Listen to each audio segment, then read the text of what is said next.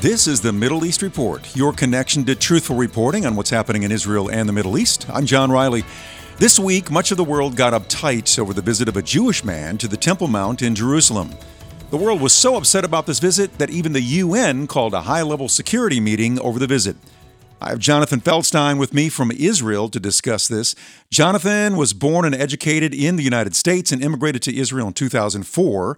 Throughout his life and career, he has become a respected bridge builder between Jews and Christians and serves as president of the Genesis 123 Foundation. Jonathan, you wrote an article on this visit. Tell us uh, a little bit more about why so many people and nations are upset about that visit. You're right. It has people getting very upset about it. And it's really sad that that seems to be the entire narrative that's taking the storm of the whole world on this. First of all, Israel just last week installed its new government. And there's a government uh, minister who's the minister of national security. His name is Itamar Ben Gvir, and he's he's pretty right wing, and he's uh, uh, considered by some to be an extremist. And he's it's not unusual for him to go up to the Temple Mount, and he went up on I believe it was Tuesday, which was a fast day here, commemorating the destruct the, the, the siege that began the destruction of Jerusalem and the temple. So it was not just a day that was picked as a provocation, it's a day that Jews are mourning the destruction of the temple here in Jerusalem, and that was deliberate. And honestly, he went up at seven o'clock in the morning, so he wasn't going to bother anybody. He spent 15 minutes on the Temple Mount, and he's been there before government ministers from previous governments have been there before, but the whole narrative that's taken place in the world now and has been propagated, especially by our neighbors in Jordan and the Palestinian Authority, um, I believe the Saudis, and and sadly the U.S. State Department and uh, French and other allies uh, is all about the storming of the Temple Mount and, and allegations that he's going up there to rebuild the temple, to build the third temple. On a, on a side note, when people claim that there's a, an attempt to rebuild the temple, at least they're acknowledging today that there was a temple there, because in, in a lot of Islam, they deny the fact that there was a temple, which undermines the, the tradition of both Jew, Jewish uh, and, and Christian uh, the reality, our biblical tradition. So he went up there. He was there for 15 minutes.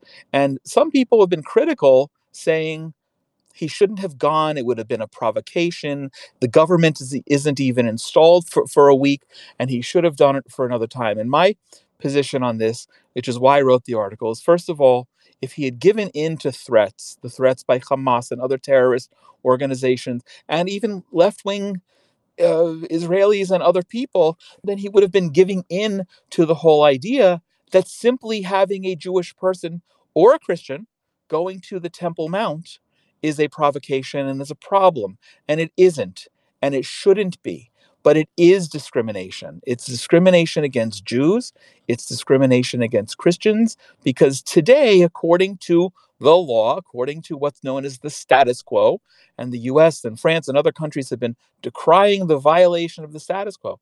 Nothing changed. A man went up to the Temple Mount, and that's all.